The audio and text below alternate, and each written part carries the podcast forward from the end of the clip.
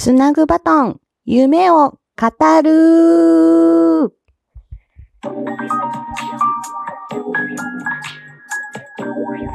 どうも、ひよりです。いかがお過ごしですか？この番組は私ひよりがこれってどうなのって思う日常の些細なことを個人の独断と偏見でゆるーくお話しする番組です。さてさて、今回はいつもの時間配信と違いまして、えー配信をもう一つ撮っていきたいと思います。その理由がですね、はい。私、ひより、つなぐバトンいただきました。受け取りました。ありがとうございます。えー、つなぐさんの企画されました、つなぐバトン、受け取ることができました。でね、えー今回はかなめさんよりご紹介いただきまして、えー日和がしっかりバトンを受け取りたいと思います。この、えっ、と、つなぐバトンなんですけども、まあ、あの、夢を語る、うん、なかった自己紹介でも OK ってつなぐさんおっしゃってたんですけど、で、その夢を自分で話して、で、次の人にバトンを渡すというようなものになっています。あの、よかったら、つなぐさんの方でまた聞いてみてください。ね、かなめさんも、あの、夢を語ってくださいましたので、日和も今日は語ってみたいと思います。そう。うんとね、夢って何かなっていろいろあるんだけど、あるんだけど、そう。私のね、夢は、えっ、と、英語を話せるようになりたいです。もうね、トーカーさんとかでもう英語が堪能な方がたくさんここはね、いらっしゃるので、あの、もうおこがましいし、おこがましいじゃないな。えっと、今からやるのかいっていう感じなんですけど、実はですね、えっ、と、昨年になりますね。ちょうど1年前、うん、に、えっ、とですね、仕事で、えーアメリカの方に、えー死者を出すというか、アメリカの方でお仕事をするという段取りに一応なってました。で、私だけがずっと行くわけじゃないんですけども、何人かで交代で向こうでちょっとやりたいというビジネスがありまして、で、それを、えー去年の1月に、えーアメリカのテキサス州のオースティンっていう場所に視察に行きまして、で、そちらの方で話をして、えーっていう段取りだったんです。で、行くメンバーのうちで、まあ、英語が話せない、私みたいなタイプの人間もいて、で、あのー英語を話せる話せないっていうレベルで言うと、まあ話せないんですけど、日和はね。で、あの、一人で海外旅行に行ったりする分には、そんなに困らないんですよ。まあ、単語でも通じるし、ある程度、まあまあ、なんだろう、自分の言いたいことは、なんとなく伝えれるし、まあ、携帯もあるしね、あの、まあ、いざとなったら調べることができるわけなんですけども、やっぱり、現地に行って、その、テキサス州オースティンっていう場所に行った時に、あの、日本人の方、現地に住んでる日本人の方と、まあ、お話しさせていただいたりして、いろいろまあ、話も進めたんですけども、実際日本人ってほとんどテキサスのオースティンには住んでないんですよね。で、あのー現地の方とやっぱりお話しすることが多くて、自分たちのアピールをしたいわけなんですけど、そこでね、本当に言葉の壁につまずきました。あのー分かってたんですよ。もちろんね、分かってたんだけど、やっぱりつまずいて、で、まあ、あのー一緒のメンバーでね、あの、帰国子女の子がいたので、まあ、それは困らないんだけど、どうしてもね、これ自分の言葉で伝えないと無理だなとか、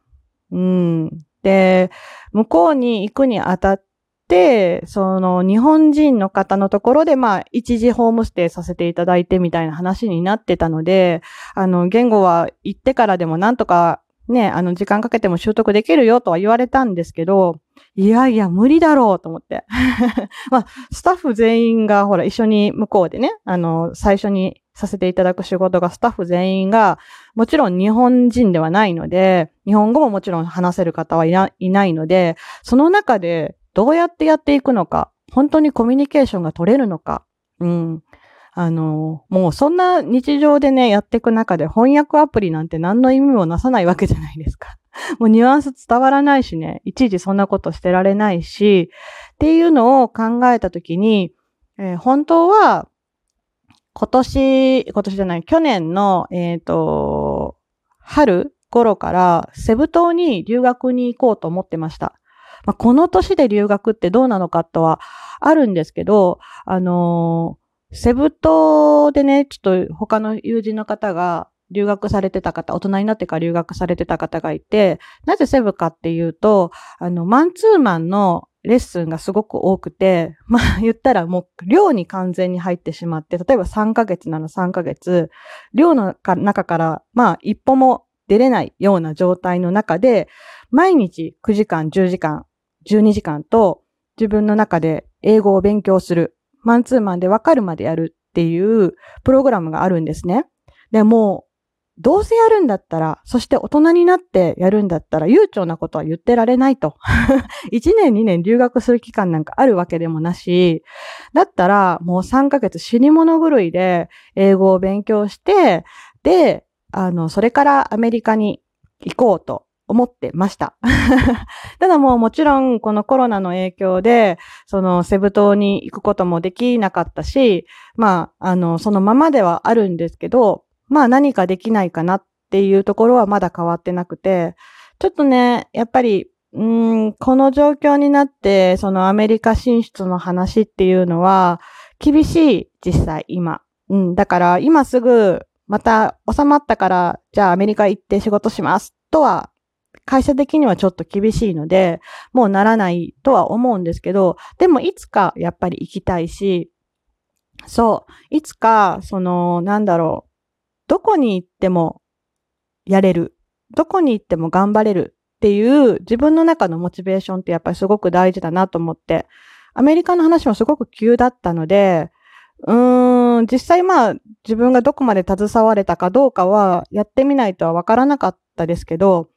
でも語学のね、英語の言語の壁っていうのはすごいやっぱり自分の中で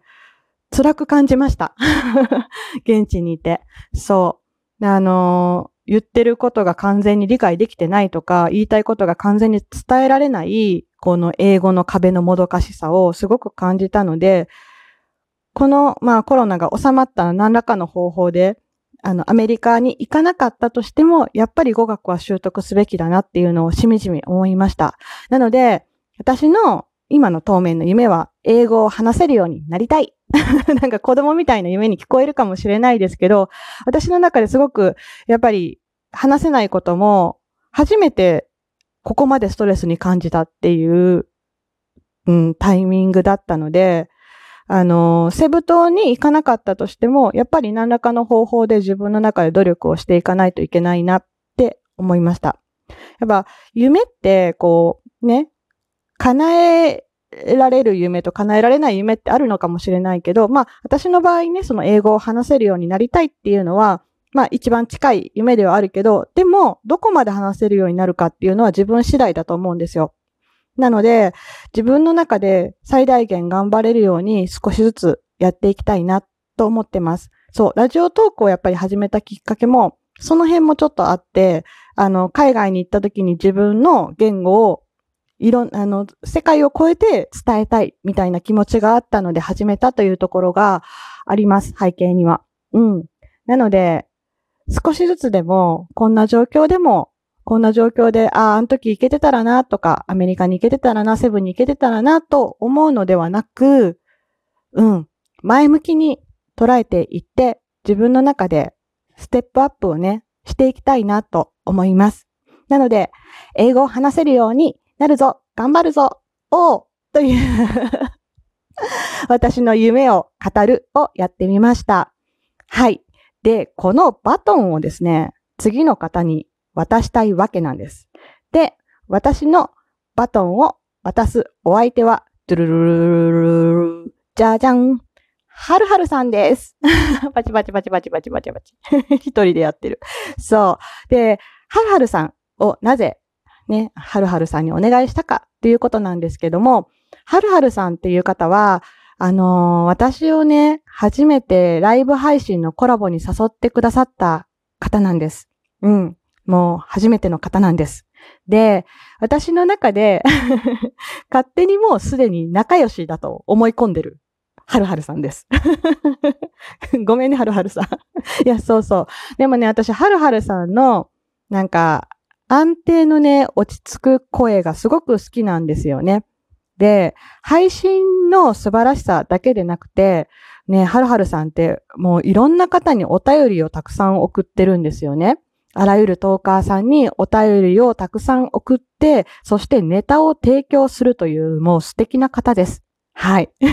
なんかね、やっぱりそういうお便りもらって嬉しさとかもあるし、は、るはるさんのそういう、なんだろう、気配りだったりとか、あの、いっぱい送りすぎると、連続で送るとあれだからちょっと間開けて送るんですとかいろいろね、なんか聞いてると、なんだろう、心の綺麗さ、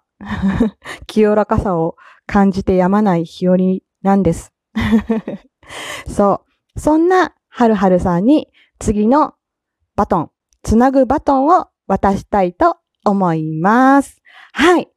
で、そんなこんなの、えー、日和の夢を語ってみました。でした。はい。最後まで聞いてくださってありがとうございました。ではまた次の配信でお会いしましょう。ではではでは、また、じゃあねー。日和でした。